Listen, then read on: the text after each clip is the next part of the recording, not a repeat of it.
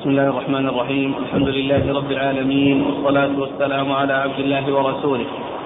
نبينا محمد وعلى آله وصحبه أجمعين أما بعد. قال الإمام الحافظ أبو عيسى الترمذي رحمه الله تعالى في جامعه.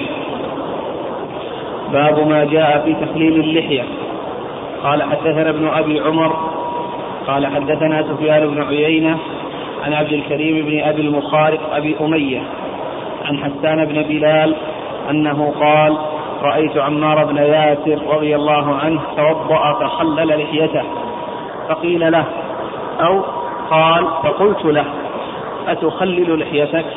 قال وما يمنعني؟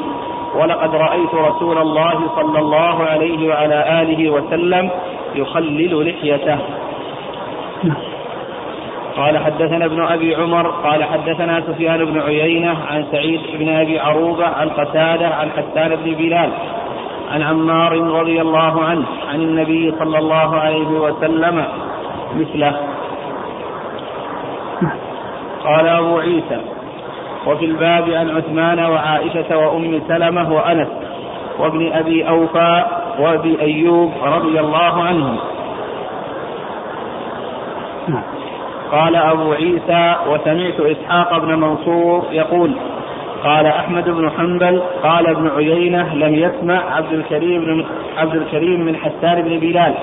لم يسمع عبد الكريم عبد عبد الكريم من حسان بن بلال حديث التخليل. وقال محمد بن إسماعيل أصح شيء في هذا الباب حديث عامر بن شقيق عن أبي وائل عن عثمان رضي الله عنه. قال أبو عيسى وقال بهذا أكثر أهل العلم من أصحاب النبي صلى الله عليه وسلم ومن بعدهم. رأوا تخليل اللحية وبه يقول الشافعي وقال أحمد انتهى عن تخليل اللحية وهو جائز. وقال إسحاق إن تركه ناسيا أو متأولا أجزأه وإن تركه عامدا أعاد. قال حدثنا يحيى بن موسى قال حدثنا عبد الرزاق عن إسرائيل عن عامر بن شقيق عن أبي وائل عن عثمان بن عفان رضي الله عنه أن النبي صلى الله عليه وآله وسلم كان يخلل لحيته. قال أبو عيسى هذا حديث حسن صحيح. بسم الله الرحمن الرحيم. الحمد لله رب العالمين وصلى الله وسلم وبارك على عبده ورسوله نبينا محمد وعلى آله وأصحابه أجمعين. أما بعد فيقول الإمام أبو عيسى الترمذي رحمه الله في جامعه باب ما جاء في تخليل اللحية. تخليل اللحية المقصود منه إيصال الماء بالأصابع المبلولة إلى داخل شعر اللحية بحيث يجعل أصابعه يدخلها في لحيته وهي مبلولة فيصل البلل إلى داخلها فيصل البلل إلى داخلها هذا هو التخليل لأن الأصابع تدخل خلالها. تخليلها يعني إدخال الأصابع في خلالها وهي مبلولة فيصل الماء إلى داخل اللحية. يصل الماء إلى داخل اللحية. هذا هو التخليل. وهو مستحب. بلا شك. ولكنه ليس بواجب. لأن آه، الواجب هو غسل الوجه. والوجه هو ما تحصل به المواجهة. وكل انسان يغسل وجهه وما استرسل من لحيته هذا هو المتعين وهذا هو الواجب. وأما التخليل فإنه مستحب. وقد جاءت الأحاديث المتعددة عن رسول الله صلى الله عليه وسلم في ذلك فهي ثابتة ولكن ذلك يكون محمولا على الاستحباب لأنه شيء زائد على زائد على غسل الوجه والوجه هو ما تحصل به المواجهة وهو ما أقبل من اللحية. وأما إدخال الماء إلى داخلها وفي خلالها فهذا هو الذي جاءت فيه هذه الأحاديث. وقد جاء النبي صلى الله عليه وسلم فعله وجاء عن الصحابة.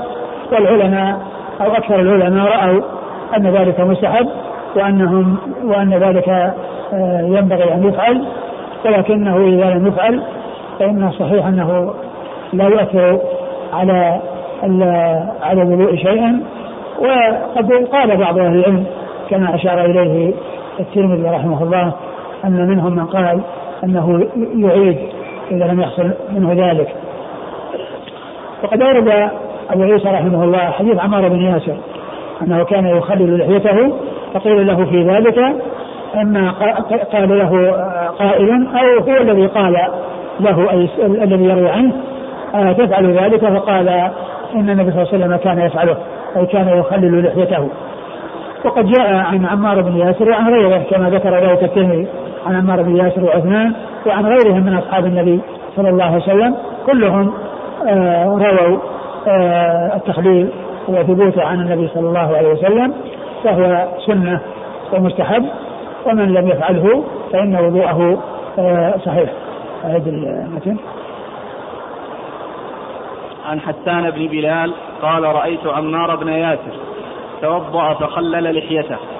فقيل له أو قال فقلت له أتخلل لحيتك؟ قال وما يمنعني؟ ولقد رأيت رسول الله صلى الله عليه وسلم يخلل لحيته. يعني أن عمار بن ياسر كان يفعل ذلك اقتداء بالرسول صلى الله عليه وسلم.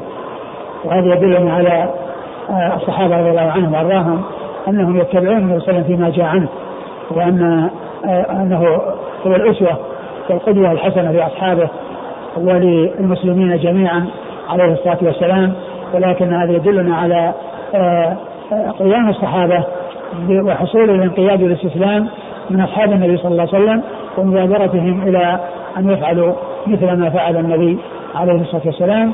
وقد خلل الرسول صلى الله عليه وسلم وقد خلل وقع عمار بن ياسر لحيته وقيل له في هذا التخليل فأخبر بأن أنه فعل ذلك اقتداء بالنبي عليه الصلاة والسلام. نعم. قال حدثنا ابن أبي عمر. ابن أبي عمر هو محمد بن يحيى بن أبي عمر العدني المكي وهو وهو صديق نعم. أخرج له مسلم والترمذي والنسائي مسلم والترمذي والنسائي بن ماجه عن سفيان بن عيينة. عن سفيان بن عيينة المكي وهو ثقة فقيه أخرج له أصحاب كتب الستة. عن عبد الكريم بن أبي المخارق عن عبد الكريم بن أبي المخارق وهو ضعيف أخرج له. أصحاب الكتب إلا أبو داود أخرج له في المسائل. أخرجه أصحاب الكتب الستة إلا أبو داود أخرجه المسائل. والبخاري سبق أن عرفنا أنه أخرج له زيادة في آخر الحديث. ومسلم في المتابعات. عن حسان بن بلال. عن حسان بن بلال وهو صدوق الترمذي والنسائي بن ماجه. صدوق الترمذي والنسائي بن ماجه. عن عمار. بن ياسر رضي الله تعالى عنه وحديثه أخرجه أصحاب الكتب الستة. قال حدثنا ابن أبي عمر عن سفيان بن عيينة عن سعيد بن أبي عروبة عن قتادة عن حسان بن بلال عن عمار عن النبي صلى الله عليه وسلم مثله. وهذه طريقة أخرى وهذه طريقة أخرى ومتنها مثل متن الطريقة السابقة مثل متن الطريق السابقة ويعني وأنها مثلها في فعل عمار وسؤاله عن فعله وإخباره بأن النبي صلى الله عليه وسلم كان يخلل لحيته. فهذا هو معنى كلمة مثله إذا جاءت وأحيل على متقدم فإنها تعني المماثلة في اللفظ والمعنى. وأما إذا قيل نحوه فإنها تعني الموافقة في المعنى وإن حصل الاختلاف في الألفاظ. والاختلاف مع الاختلاف في الألفاظ. ولكن المعنى أنه متفق مع اختلاف في الألفاظ نعم قال حدثنا ابن أبي عمر عن سفيان بن عيينة عن سعيد بن أبي عروبة. سعيد بن أبي عروبة ثقة أخرجه أصحاب كتب الستة. عن قتادة. عن قتادة بن عامر السدوسي البصري ثقة أخرجه أصحاب كتب الستة. عن حسان بن بلال عن عمار. عن حسان حسان بن بلال عن عمار وقد مر ذكرهما. فيعني هاتان طريقان، الطريقة الأولى فيها ابن أبي المخالق وهو ضعيف. لكن هذه الطريقة هذه الطريق جاءت من غير من غير طريقه ورجالها كلهم ثقات. نعم. أو أو يعني كل محتج بهم إما ثقة وإما صديق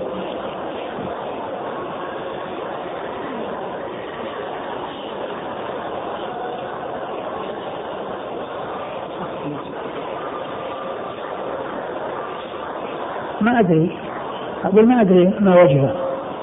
معلوم أنه يعني آه، لا يقال ترجيح آه، الرواية التي فيها ضعيف على الرواية الأخرى لكن ما أدري هل فيها علو شوف الإسناد كم فيها. هي أعلى. أعلى يمكن من أجل العلو. يمكن من أجل العلو.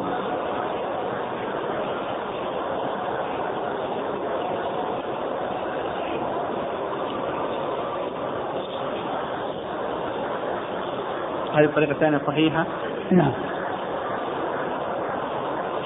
صحيحة فيها قتادة كما هو معلوم مدلس وروى بالعنعنة لكن يعني لا شك إن المتابعات والشواهد كلها يعني واضحة في الدلالة على ثبوت التحليل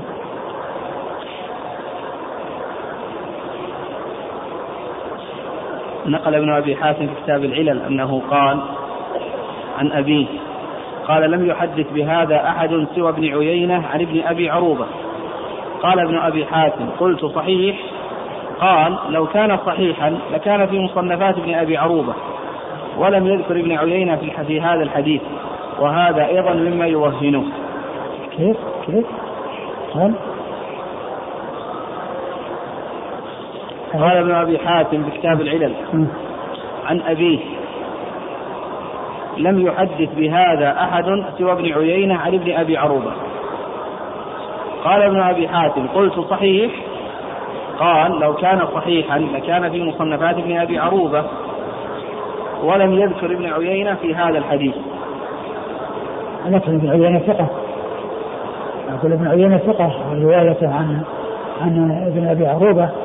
يعني آه، آه، يبدو أنها مستقيمة لثقته. وثم أيضا تحليل اللحية. ما جاء من هذه الطريق وحدها بل جاء من طرق أخرى سواء عن عمار وغير عمار من أصحاب النبي صلى الله عليه وسلم كما أشار إليه الترمذي وكما ذكر أيضا آه، إسناد حديث عثمان كما سيأتي والباقي أشار إليه إشارة فكلها آه، مجموعها لا شك أنه يفيد آه، ثبوت هذه السنة. عن رسول الله صلى الله عليه وسلم. يقول الشيخ أحمد شاكر وأعله الحافظ ابن حجر بعلة ضعيفة. في التلخيص يقال الحافظ لم يسمعه ابن عيينة من سعيد ولا قتادة من حسان. وهذه دعوى انتهى كلام الحافظ. يقول الشيخ شاكر وهذه دعوى وأين الدليل عليها؟ ومع ذلك فقد صرح ابن عيينة فيه بالسماع. ففي رواية الحاكم في المستدرك قال سفيان وحدثنا سعيد بن أبي عروبة. ولذلك صحح الحاكم الحديث. وأقره الذهبي فلم يتعقبه في تصحيحه. على كل لا يؤثر. أقول لا لا يؤثر. الرواية الرواية مستقيمة. وابن عيينة يعني ثقة. وكونه يعني يصرح بالتحديث والسماع. يعني آه هذا واضح في الاتصال نعم. قال هو الذي قالوا عنه ابن عيينة أنه يدلس ولكن لا يدلس إلا عن ثقة. لا يدلس إلا عن ثقة. نعم. قال أبو عيسى وفي الباب عن عثمان وعائشة وأم سلمة. عثمان بن عفان أمير المؤمنين وثلاثه خلفاء الراشدين الهادي المهديين صاحب المناقب الجنه والفضائل الكثيره وحديثه عند أصحاب الكتب الستة. وابو وأما أبو هريرة فهو عبد الرحمن بن صخر. الدوسي لا لا. أبو هريرة؟ لا. عن عثمان وعائشة وأم وعائشة. وعائشة أم المؤمنين الصديقة بنت الصديق وهي واحدة من سبعة أشخاص عرفوا بكثره الحديث عن النبي صلى الله عليه وسلم. وأم سلمة هي هند بنت أبي أمية أم المؤمنين وحديثها أخرجه أصحاب في الستة. وأنس وابن أبي أوفى وأبي أيوب. وأنس بن مالك خادم رسول الله عليه الصلاة والسلام وأحد السبعة المعروفين بكثرة الحديث عنه و و ابن أبي أوفى. وابن أبي أوفى عبد الله بن أبي أوفى وحديثه أخرجه أصحاب في الستة. وأبو أيوب هو هو أبو أيوب الأنصاري اسمه خالد بن زيد وحديثه أخرجه أصحاب في الستة. قال أبو عيسى وسمعت إسحاق بن منصور يقول قال أحمد بن حنبل قال ابن عيينة لم يسمع عبد الكريم من حسان بن بلال حديث التقليل. آه، وهذا يعني يتعلق بالرواية السابقة الأولى التي فيها كونه ضعيف فهو مع كونه ضعيفا أيضا قيل فيه أنه لم يسمع حديث التخليل ومعلوم أن أنه لو كان لو كانت الرواية يعني مقصورة عليه هو وحده اللي هو عبد الكريم سواء صرح ولا صرح بالسماع فإنه لا يحتج به لأنه ضعيف. ولكن العبرة بالمتابعات والشواهد لأنه لم ينفرد بذلك ولم يستقل بذلك فهو ثابت يعني بدونه سمع أو لم يسمع. ولو ولو صرح بالسماع ولم يأتي من طريقة أخرى غير طريقة فإنه لا لا يحتج به لا يحتج بمن انفرد به. ولكن التعويل إنما هو على الطرق المتعددة سواء كانت متابعات أو شواهد. من هو قال أبو عيسى سمعت إسحاق بن منصور. سمعت إسحاق بن إسحاق بن ابن منصور. وهذا هو الكوسج. إسحاق بن منصور هو الكوسج. وهو ثقة أخرج له أصحاب الكتب إلا أبا داود. أخرج أصحاب الكتب ستة إلا أبا داود. وإسحاق بن منصور يطلق على اثنين يعني أصحاب الكتب الستة.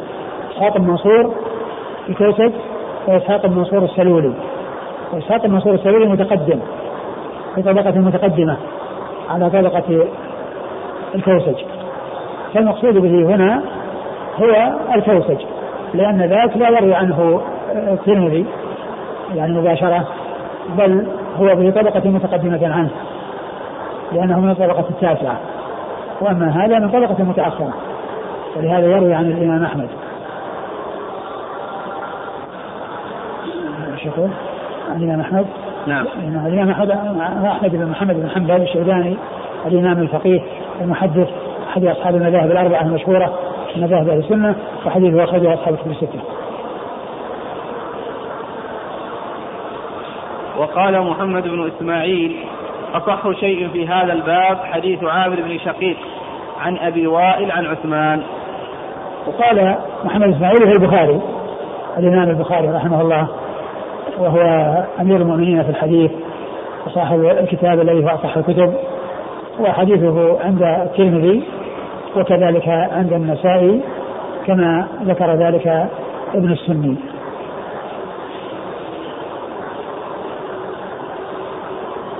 قال أصح حديث؟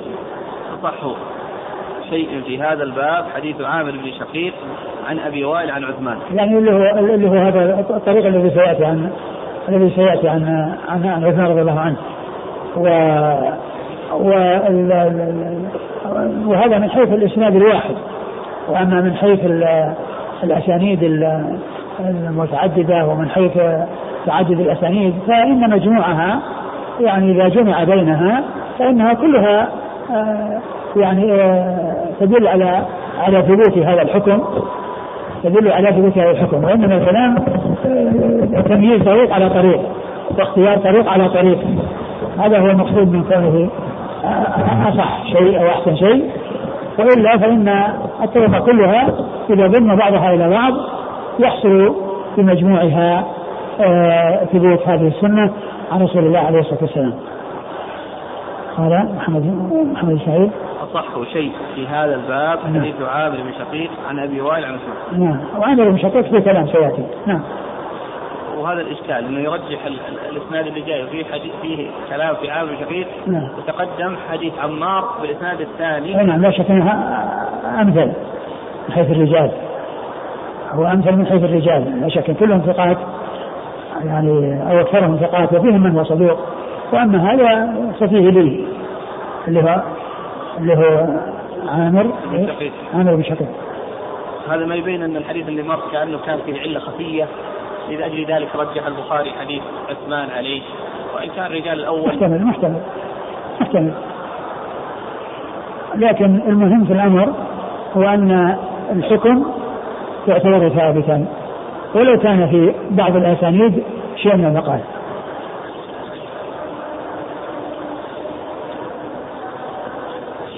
قال أبو عيسى وقال بهذا أكثر أهل العلم من أصحاب النبي صلى الله عليه وآله وسلم ومن بعدهم.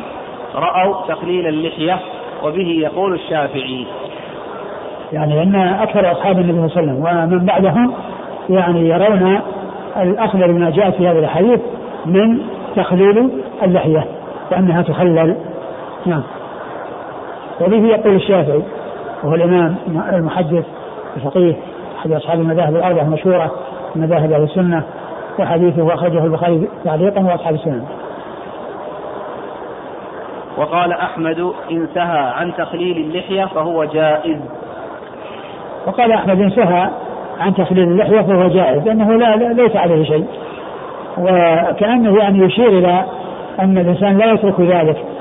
لكن هل هل يرى أنه أنه واجب وأن وأنه يعيد؟ ما ما نعلم يعني شيء في هذا لكن سيأتي النقل الترمذي عن بعض أهل العلم أنه يعيد يعيد الوضوء. وقال إسحاق إن تركه ناسيا أو متأولا أجزأه وإن تركه عامدا أعاد. وهذا قول إسحاق. بن إبراهيم المشهور بالراهوية وهو ثقة أخرجه أصحاب الكتب الستة إلا ابن ماجه. وهذا يفيد بأنه آه، فرض وأنه لازم وأنه إن لم يفعله متعمدا فإنه يجب عليه إعادة الوضوء.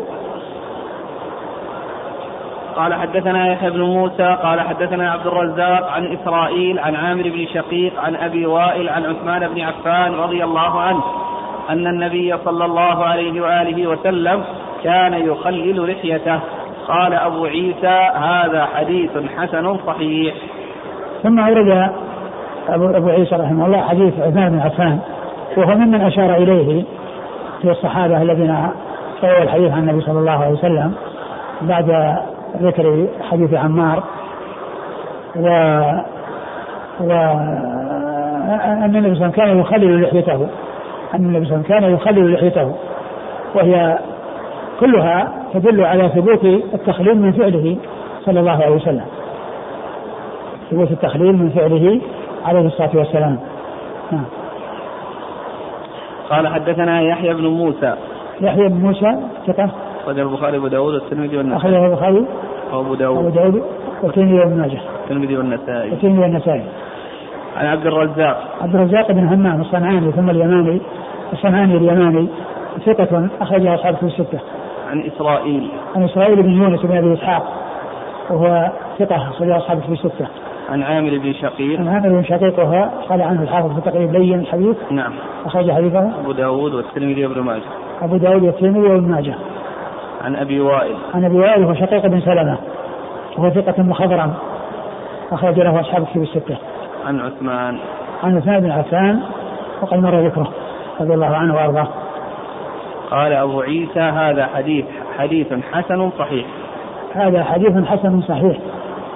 وعرفنا أن فيه هذا الرجل المتكلم فيه فيمكن أن يكون يعني الترمذي رحمه الله يعني رأيه فيه حسن اللي هو في هذا الشخص أو أنه من أجل مجموع الطرق يعني وصف بذلك.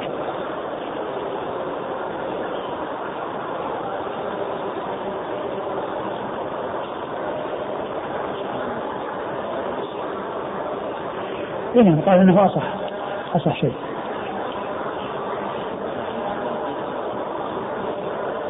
البخاري؟ ذكر في الحاشية؟ نعم.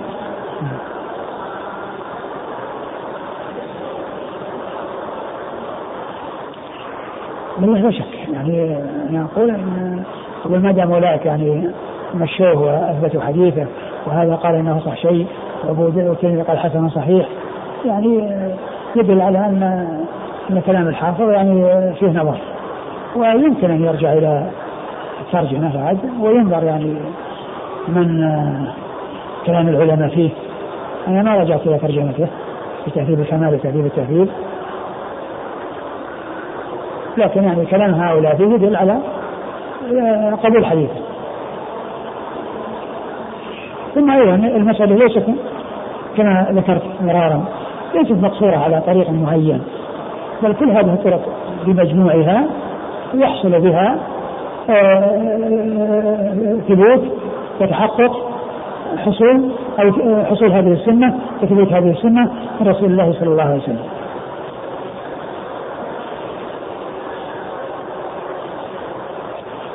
في عدد من الأسئلة عن متى يكون تقليل اللحية بعد غسل الوجه أو بعد الوضوء؟ هي هي, هي تابعة لغسل الوجه. أقول هي تابعة لغسل الوجه، الإنسان عندما يغسل عندما يغسل وجهه يخلل لحيته وكيفية ذلك؟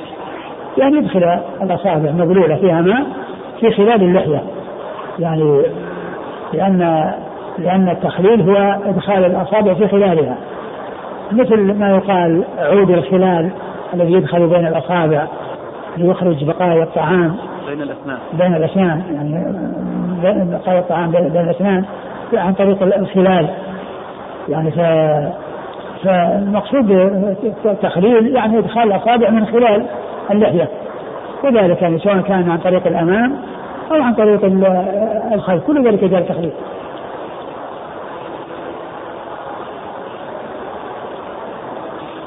هل يسن التثليث التقليل كما يسن في غسل الوجه؟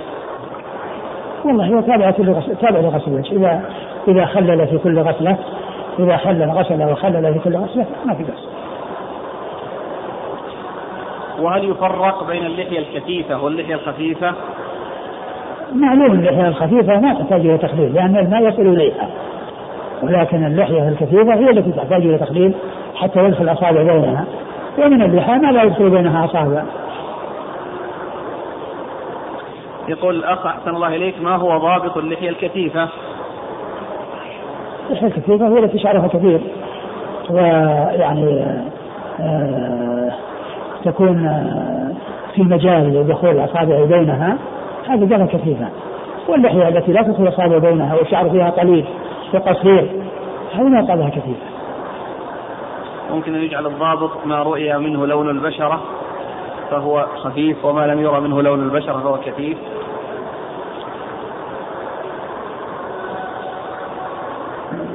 قضية يعني كونه يعني آه، يرى لون البشرة قد تكون هذا إذا كانت طويلة أما إذا كانت قصيرة إذا كانت قصيرة والشعر قصير والشعر قليل فإن ما في مجال لإدخال لإدخال الأصابع لكن حيث تكون اللحية مسترسلة اللحية مسترسلة والأصابع تدخل بينها فالإنسان يدخل بينها يدخل الأصابع بينها ويقللها لكن إن كانت الأصابع لا تدخل بينها لكونها قصيرة والشعر قليل فإن هذا لا يحتاج إلى تخليل. يكفي أن الإنسان يعني يغسل وجهه فالناس يصل إليها يصل إلى داخل الشعر.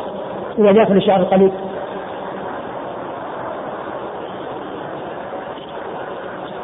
يقول من الملاحظ أن الترمذي رحمه الله بين درجة حديث عامر بن شقيق عن أبي وائل عن عثمان ولم يبين درجة حديث حسان بن بلال عن عمار. ما أدري يعني لماذا فعل هذا؟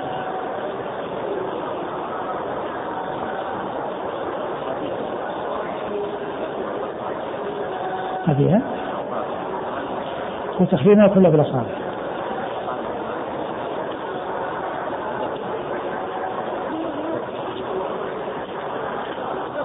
بالاصابع لا هذا يعني. التخليل هو دخول شيء في خلال شيء.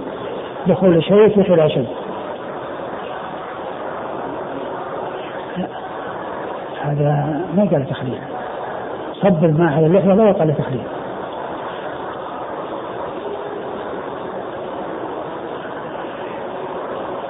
هنا في حديث عن أنس يوضح الكيفية وإن كان في إسناده مجهول. أخرج أبو داود من حديث أنس بلفظ كان رسول الله صلى الله عليه وسلم إذا توضأ أخذ كفا من ماء فأدخله تحت حنكه فخلل به لحيته وقال هكذا أمرني ربي. وفي إسناده الوليد بن زروان وهو مجهول الحال وله طرق أخرى عن أنس ضعيفة قاله الحافظ. هو كلمة التخليل التخليل هو هو يكون بالأصابع لأن المقصود إدخال شيء في خلال شيء. مثل ادخال الخلال بين الاسنان ادخال الخلال بين الاسنان هذا قال تخليل. يخلل أسنانه. يخلل شعره. يخلل لحيته. يعني يدخل آه، أصابعه آه، فيها. وفي حديث ابن عمر عند ابن ماجه والدار قطني والبيهقي كان إذا توضأ عرك عارضيه بعض العرش. ثم يشبك لحيته بأصابعه من تحتها. العرك ليس تخليل. لأنه العرك هو كان يدعك وأما التشبيك أو التخليل هذا هو الذي يمكن يعني يدخل الأصابع فيها.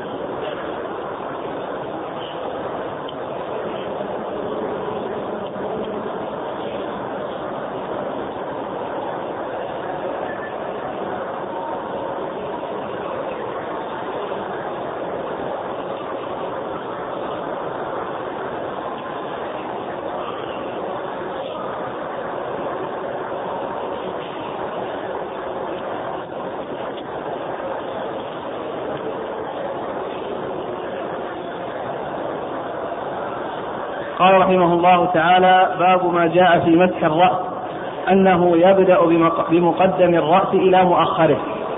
قال حدثنا إسحاق بن موسى الأنصاري قال حدثنا معن بن عيسى القزاز قال حدثنا مالك بن أنس عن عمرو بن يحيى عن أبيه عن عبد الله بن زيد رضي الله عنه أن رسول الله صلى الله عليه وآله وسلم مسح رأسه بيديه فأقبل بهما وأدبر بدأ بمقدم رأسه ثم ذهب بهما إلى قفاه ثم ردهما حتى رجع إلى المكان الذي بدأ منه ثم غسل رجليه. ثم ورد أبو عيسى رحمه الله هذا الباب وهو باب مسح الرأس وأنه يبدأ بمقدم رأسه. مقدم الرأس يذهب بهما إلى وأنه يبدأ بمقدم الرأس يذهب به إلى قفاه. لأن هذا فيه بيان كيفية مسح الرأس. الذي هو أحد فروض الوضوء.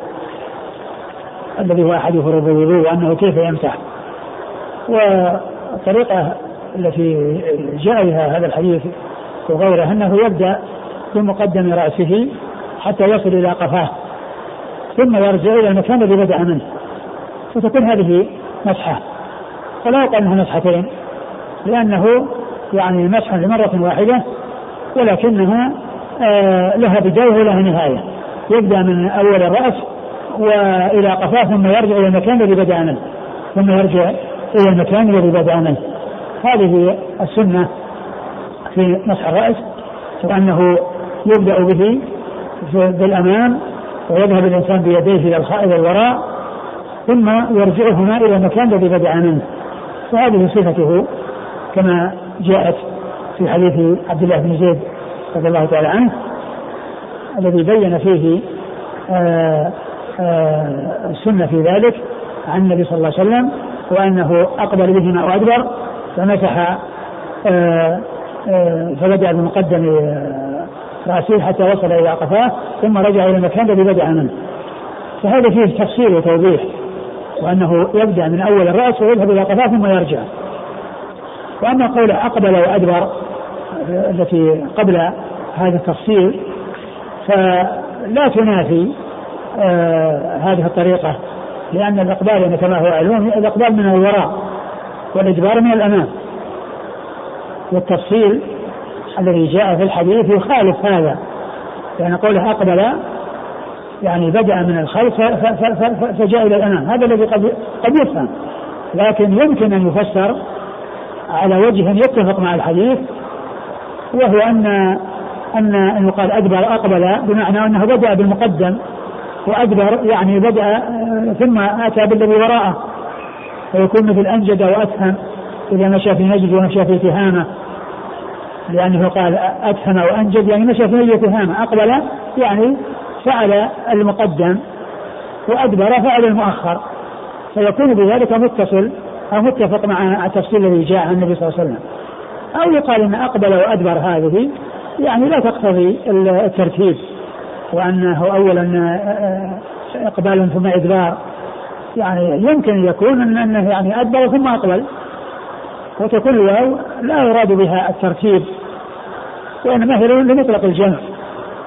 وتفصيل بين أن المقصود بالإقبال هو البدء من الأول والذهاب إلى الآخر والإدبار هو الرجوع.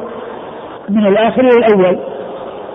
فيكون لا تعارض بين أول الحديث وآخره لأنه إما أن يفسر بأن أقبل فعل ما هو مسح ما هو مقدما وأدبر أن يمسح ما هو متأخرا كأنجد وأتهم أو يقال أن الترتيب الذي جاء بين أقبل وأدبر الواو لا تقتضي الترتيب وإنما يعني هي جمل فقد يكون بعضها متقدم على بعض.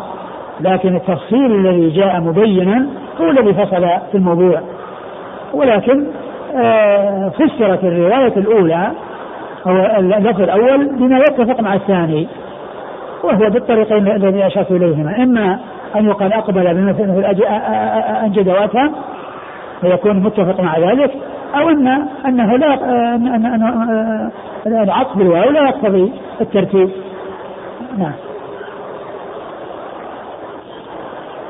ثم إذا كان الشعر مسترسلا من الخلف والمرأة شعرها مسترسل فإنها لا تمسح إلى أسفل الشعر وإنها تمسح إلى آخر الرأس. وأما المسترسل من ورائها فإنها لا تمسح عليه.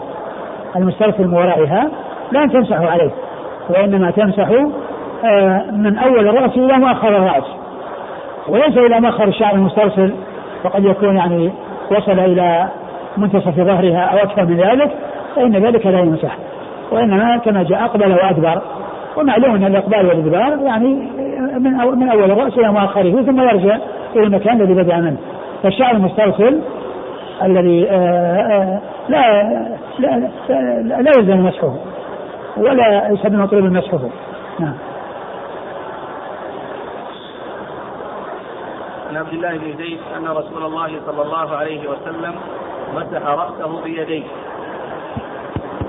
فأقبل بهما وأدبر بدأ بمقدم رأسه ثم ذهب بهما إلى قفاه ثم ردهما حتى رجع إلى المكان الذي بدأ منه ثم غسل رجليه. يعني هذا هو التفصيل الجملة الأخيرة هي المفصلة وأقبل وأدبر آه، قلت إنه لا يتنافى مع الجملة الأخيرة. نعم. قال حدثنا إسحاق بن موسى الأنصاري. إسحاق بن موسى الأنصاري هو ثقة أخرجه مسلم والترمذي والنسائي وابن ماجه. ثقة أخرجه مسلم والترمذي والنسائي وابن ماجه. عن معنى بن عيسى القزاز. عن معنى بن عيسى القزاز وهو ثقة أخرجه أصحابه في الستة. عن مالك. عن مالك بن أنس إمام دار الهجرة المحدث الفقيه أحد أصحاب المذاهب الأربعة مشهورة مذاهب السنة وحديثها أخرجه أصحاب كتب الستة. عن عمرو بن يحيى. عن عمرو بن يحيى المازني ثقة أخرجه أصحاب كتب الستة. عن أبي. عن أبيه وهو ثقة أخرج أصحاب كتب الستة. عن عبد الله. عن عبد الله بن زيد رضي الله عنه وهو صحابي أخرج حديثه أصحاب كتب الستة.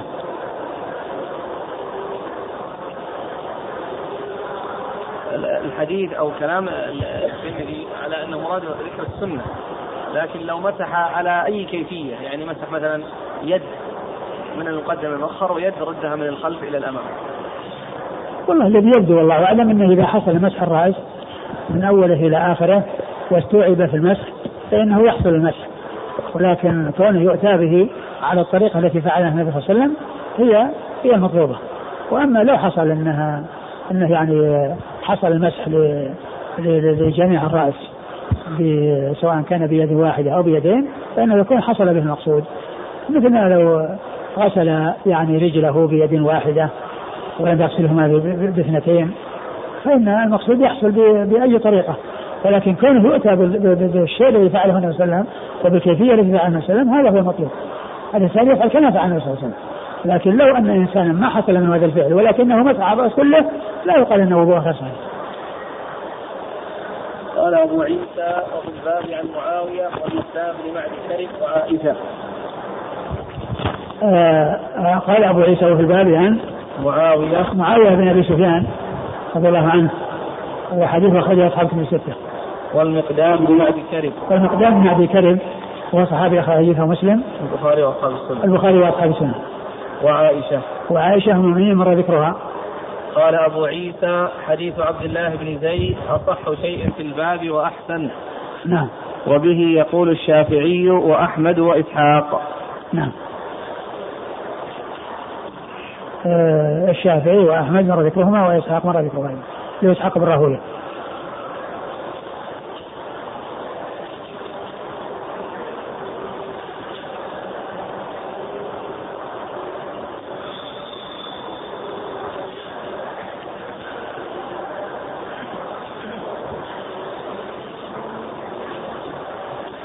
قال رحمه الله تعالى باب ما جاء أنه يبدأ بمؤخر الرأس.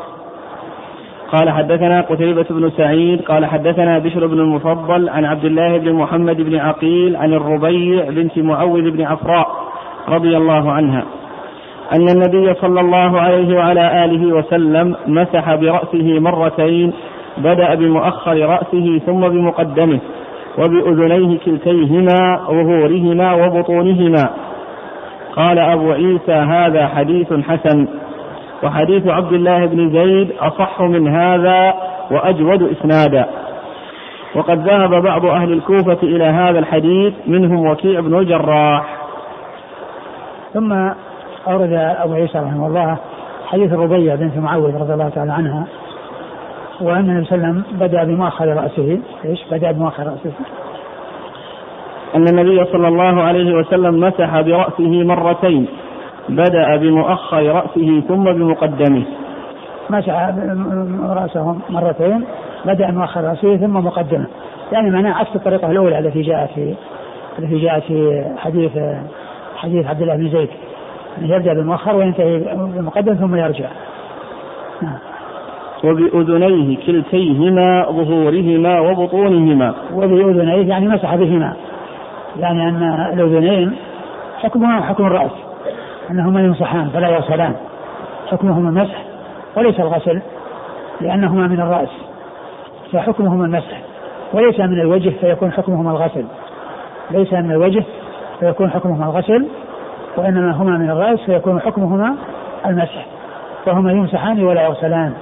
فهذه الرواية فيها بيان آه أن المسح له طريقة طريقة أخرى وأن أنه يدخل في ذلك الأذنين في داخلهما وظاهرهما وأنهما وأنهما يمسحان كما يمسح الرأس. والصدرين لا ما في. نعم. ما في ذكر لهما. وسيأتي في الحديث الذي بعده. إن شاء الله نعم. قال حدثنا قتيبة بن سعيد. قتيبة بن سعيد بن جميل بن طريف البغلاني ثقة أخرج له أصحاب في الستة. وعن بشر بن المفضل بشر المفضل هو ثقة أخرج أصحاب في الستة. عن عبد الله بن محمد بن عقيل. عبد الله بن محمد بن عقيل صديق في حديثه في حديثه لين صديق في حديث لين أخرج حديثه. صالح المفرد وأبو داود والترمذي وابن ماجه. البخاري في المفرد وأبو داود والترمذي وابن ماجه. عن الربيع بنت معوذ. عن الربيع بنت معوذ وهي صحابية صغيرة أخرج حديثها. أصحاب الكتب. أصحاب الكتب الستة. وهذا فيه في عبد الله محمد بن عقيل وفيه الكلام ولكن آه، حديثه حسن. ولهذا قال الترمذي حديث حديث حسن. نعم. نعم. وحديث عبد الله بن زيد أصح من هذا وأجود إسنادا. نعم أصح من هذا لأن رجاله ليس فيهم كلام وإسناده أجود لأنه رجاله يعني ليس فيهم من هو متكلم فيه كعبد الله بن محمد بن عقيل الذي جاء الذي جاء في هذا الإسناد. ولكنه يعني يدل على أن مسح الرأس إذا حصل بأي طريقة كانت فإنه يكون حصل به حصل به المقصود. وإن كان الأولى هو الأخذ بالشيء الأصح وهو كون الإنسان يبدأ بمقدم رأسه حتى ينتهي إلى قفاه ثم يعود إلى المكان الذي بدأ منه. وقد ذهب بعض أهل الكوفة إلى هذا الحديث منهم وكيع بن الجراح. وقد ذهب بعض أهل الكوفة إلى العمل بهذا الحديث بحيث يبدأ بالمؤخر. ومنهم وكيع بن الجراح الرؤاسي الكوفي وهو ثقة أخرجه أصحاب في الستة. يقول السائل هل من الممكن أن يكون الاختلاف في بيان المسح على الرأس من اختلاف التنوع؟ نعم هو اختلاف التنوع لكن بعضه أولى من بعض بعضه أولى من بعض الشيء الذي الذي جاء من طريق أصح هو الذي ينبغي أن يكون عليه العمل ولو عمل أو فعل بالآخر فإن ذلك صحيح.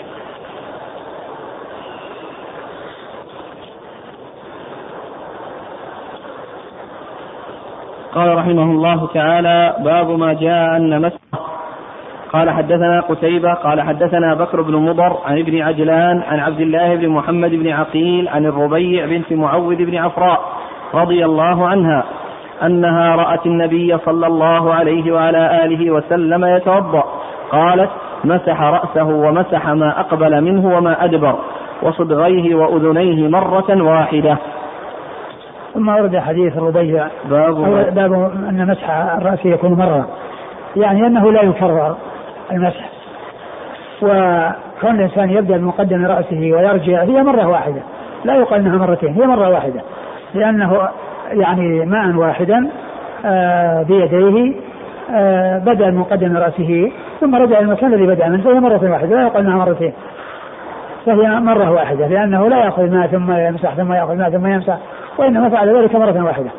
وقد جاء في حديث الربيع يعني هذا الحديث وقد جاء أيضا عن الذين وصفوا صلاة النبي صلى الله عليه وسلم وصفوا وضوء النبي صلى الله عليه وسلم أن والذين حكوا التثليث في غسل الوجه وغسل اليدين وغسل الرجلين آه ما ذكر ذكروا أنه مسح مرة واحدة أنه مسح ما حصل ولم يذكروا العدد ولم يذكروا تكرار العدد.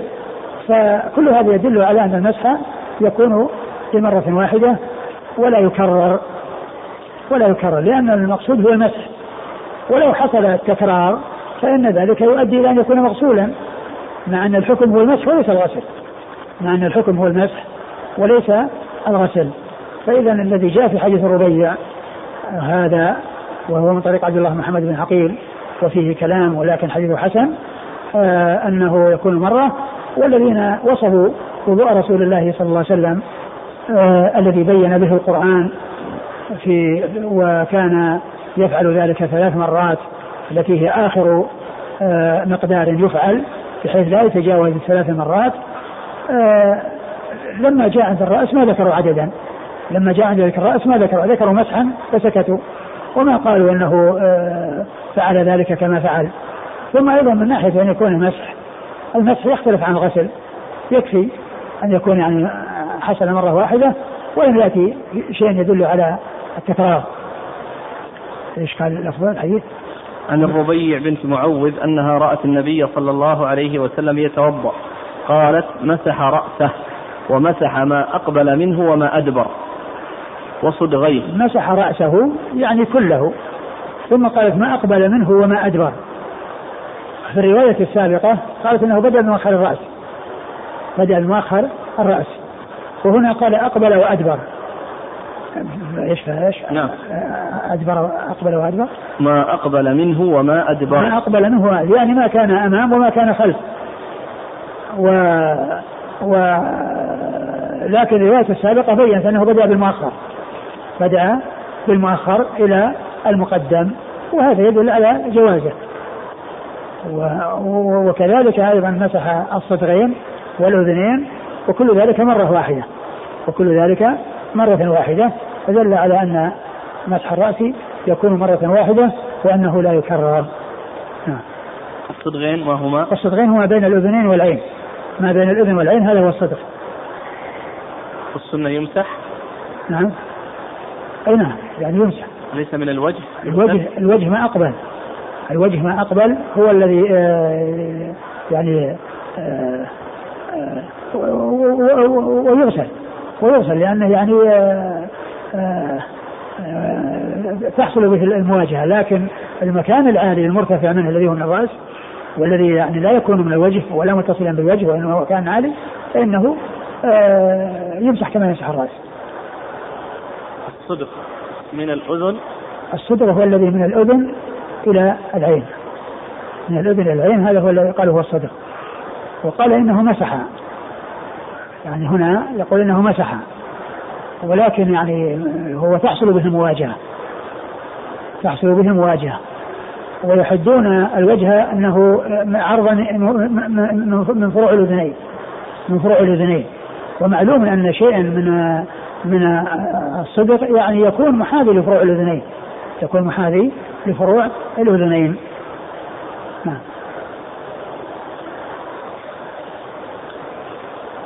إذا كان الحديث عن الربيع واحد هنا والذي قبله وهنا وضحت بأنه مسح ما أقبل منه وما أدبر.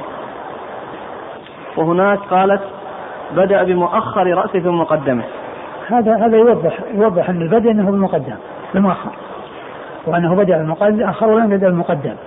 لو, لو لم تأتي التوضيح بأنه بدأ بالمؤخر يمكن أن يفسر المقدم بأنه أقبل بأنه فعل الشيء الذي هو آه، المقدم وأدبر فعل الشيء الذي هو متأخر فيكون من قبيل أنجد أو أدهم. لكن كون الرواية جاءت موضحة ومفصلة بأن البدء إنما هو من المؤخر لا يقال أنه يدل أو مجرد هذا اللفظ يدل على أنه يبدأ بمقدم رأسه ويأخذ المؤخر على اعتبار أن آه، أن أن, أن, أن, أقبل معناه فعل ما هو متقدم كأنجد أو أتهم لأن الرواية السابقة مفصلة وموضحة وفاصلة في في الموضوع. وأيضا فيها أقبل وأدبر يعني فيها أقبل وأدبر. الرواية اللي راحت فيها أقبل وأدبر. أليس كذلك؟ الرواية بدأ بمؤخر رأسه ثم بمقدمه. ما قال أقوى وجهه؟ لا. ما قال على على كل هذه موضحة بأن البدء في المؤخر وأنه يتجه إلى المقدم.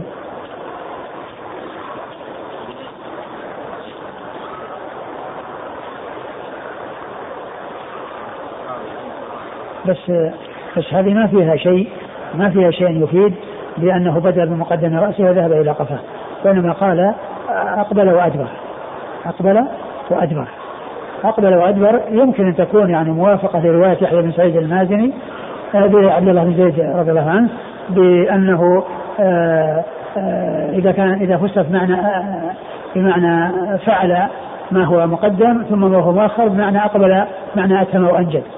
إذا صار معنى أتم وأنجد. لكن هذه الرواية موضحة بأن البدء بالمؤخر. وهذه ليست واضحة.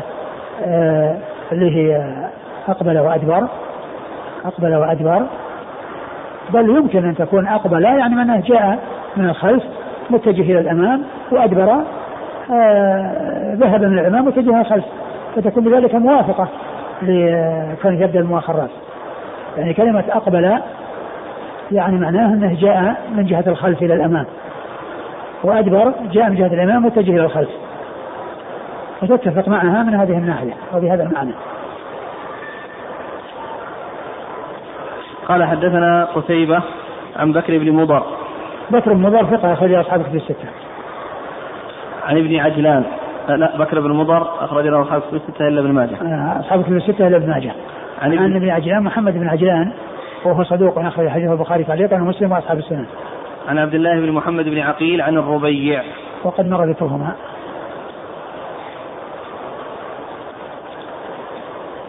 قال وفي الباب عن علي.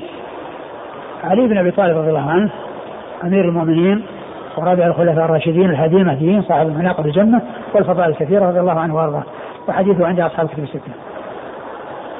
وجد طلحة بن مصرف بن عمرو. وجد طلحة بن مصرف بن عمرو. وجدته في شيء؟ إيه جد عمرو. عمرو بن كعب اليامي صحابي أخرج أبو داود. أخرجه أبو داود؟ نعم. نعم. قال أبو عيسى وحديث الربيع حديث حسن صحيح. إيش اسم جده؟ عمرو. عمرو. عمرو بن كعب اليامي. يعني صالح بن مصرف بن عمرو. نعم. و بعده؟ بعد بعد جده. قال أبو عيسى وحديث الربيع حديث حسن صحيح. وحديث الربيع حديث حسن صحيح. هكذا؟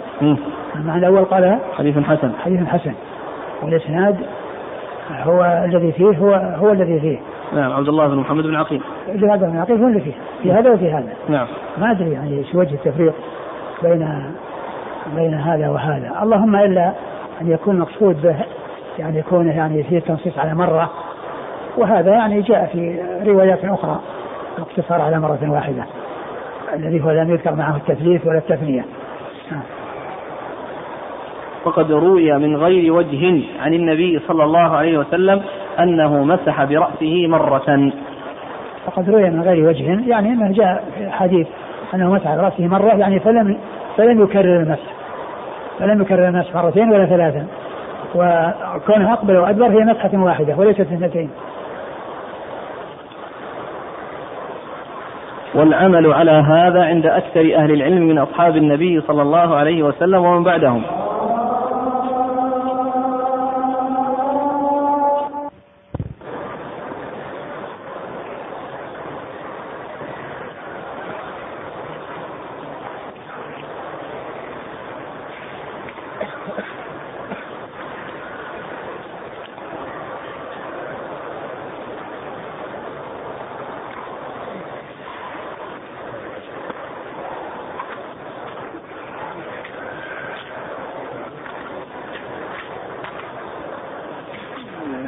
كون الترمذي رحمه الله قال عن الطريقة الأولى حديث حسن وقال عن الطريقة الثانية حسن صحيح وفيها عبد الله بن محمد بن عقيل في هذه وفي هذه قد غاير بينهما الترمذي. ومعلوم أن الترمذي رحمه الله ما افصح عن عن مراده في قول حسن صحيح وقول حديث يعني آه، حسن غريب أو كذا ما فيه ولكن عرف ب تتبع طريقته والأحاديث والحكم عليها. وهذا التغاير الذي بين هاتين الطريقين مع الطريقين مع أنهما متماثلتان في أن فيهما عبد الله بن عقيل. يمكن أن يقال ان ان أن الترمذي عندما يقول حسن صحيح يعني قد يفهم من هذا من هذا هذين الإسنادين أنه يعني آه، يجعل حديث عبد الله بن محمد بن من قبيل الحسن. من قبيل الحسن. وأما في الطريقة الثانية قال حسن صحيح. فقد يحتمل أن يكون المقصود أنه حسن يعني أنه حسن لذاته ولكنه صحيح لغيره. يعني من جهة أنه يعني حصلت له الصحة في الطرق المتعددة لأن غسل مسح الرأس مرة واحدة. كما جاء في هذا الطريق جاء من طرق أخرى. كما جاء من هذا الطريق يكون جاء من طرق أخرى. فقد يفهم من هذا التفريق بين هاتين الطريقين وأن هذه آه، وصفه بأنها حسن والثانية حسن صحيح قد قد يمكن أن يقال أنه يمكن يكون حسنا باعتبار ذاته وصحيح باعتبار غيره وصحيح باعتبار غيره. يكون هذا مما يبين أو يعني يتبين به معنى قول الترمذي حسن صحيح. الحافظ بن حجر في في في, في نخبة الفكر ذكر حالتين اثنتين فيما إذا قال حسن صحيح. إحداهما أن يكون جاء من طريقين هو من أحدهما حسن والثاني والثاني والثاني صحيح. فيقول حسن صحيح باعتبار الطريقين يعني حسن باعتبار طريق وصحيح باعتبار طريق والحالة الثانية أن يكون في الإسناد شخص متردد جاء من طريق واحد ولكن فيه شخص متردد بين كونه حديثه حسن أو كون حديثه صحيح. فهو يقول حديث صحيح أي حسن أو صحيح. حسن أو صحيح.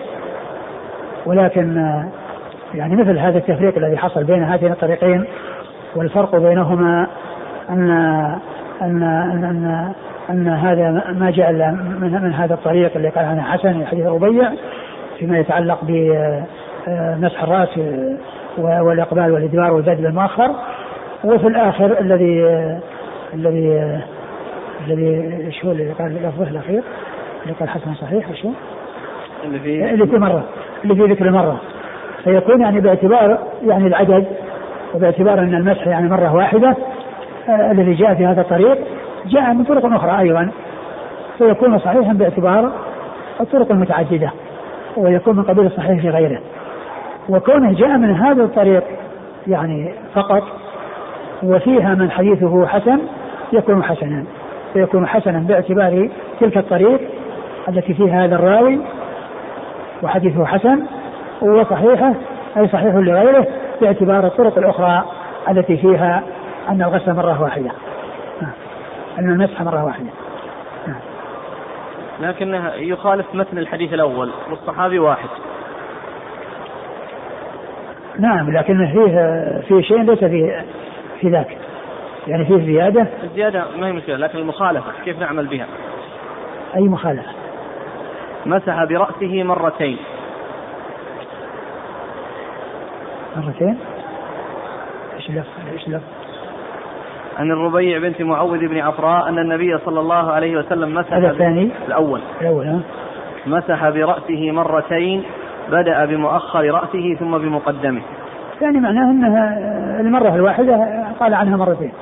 لأن المرة إقبال ومرة إدبار ولكن هي مرة واحدة في الحقيقة. لأنه أخذ ماء واحدا وما أخذ ماء جديدا المرة الثانية. وإنما هي مرة واحدة. بدأ من جهة وختم بجهة. بدأ بالمؤخر وختم بالمؤخر. والماء واحدا. لكن هذا هذا الذي فيه هي, هي أحسن الله إليك. هي نفسها رأت هذا ورأت هذا. مرة عبرت بمرتين ومرة عبرت بمرة.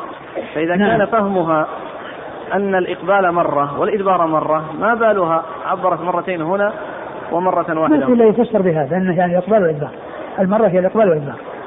ليس ليست مستقلة. بمعنى أنها يأخذ ماء لهذا وماء لهذا ماء للإقبال وماء للإدبار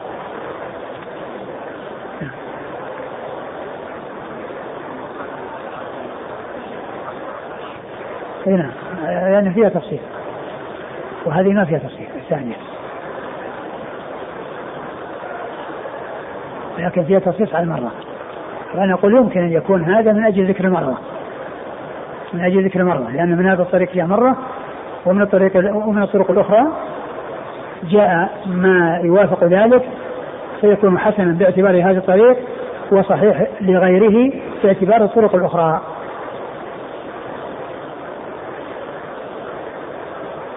قال بعده؟ وقد روي من غير وجه عن النبي صلى الله عليه وسلم أنه مسح برأسه مرة. هذا هو من غير وجه يعني هذا هو الذي أراد بقوله صحيح. يعني هذه التي جاءت من غير وجه هي التي يعني آه، جعلت آه، آه، هذا الذي جاء من طريق واحد وحسن يكون صحيحا لغيره. والعمل على هذا عند أكثر أهل العلم من أصحاب النبي صلى الله عليه وسلم ومن بعدهم. انتهى.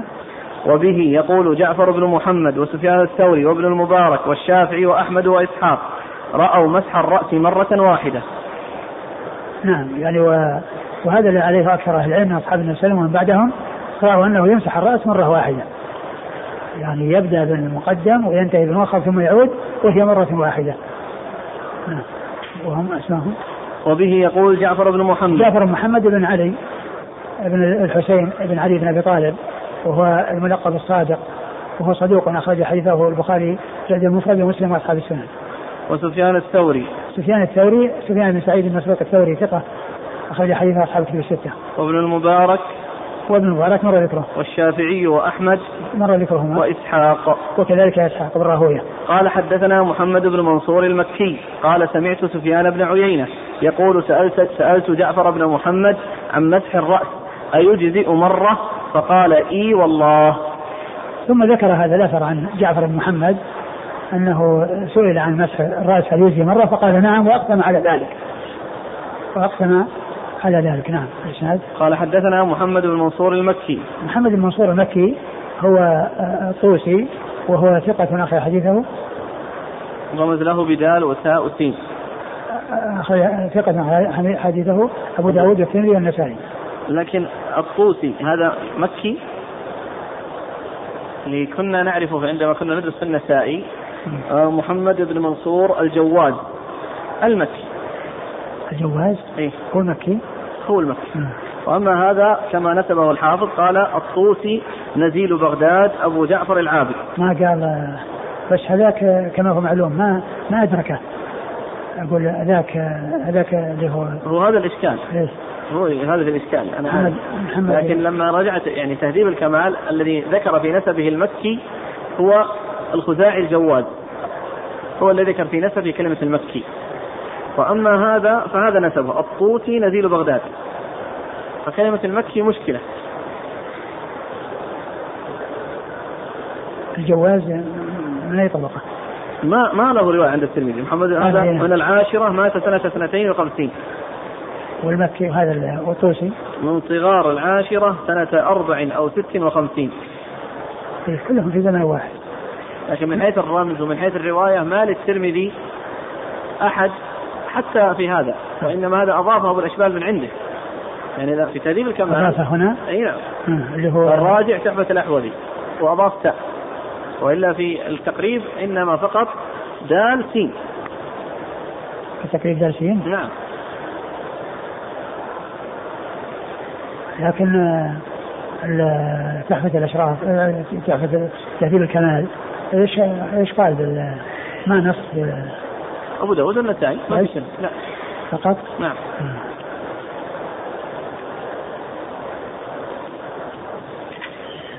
أبو داود النسائي ليس في الترمذي. ليس في الترمذي. لكن في الشرح. ما ذكروا قالوا إنه طوسي. الا الا ما أدري هذا يحتاج إلى أن يبحث ويتحقق. عن سفيان بن عيينة عن جعفر بن محمد. سفيان بن عيينة مر ذكره وجعفر بن محمد مر ذكره. جزاكم الله خيرا وبارك الله فيكم ونفعنا الله ما قلتم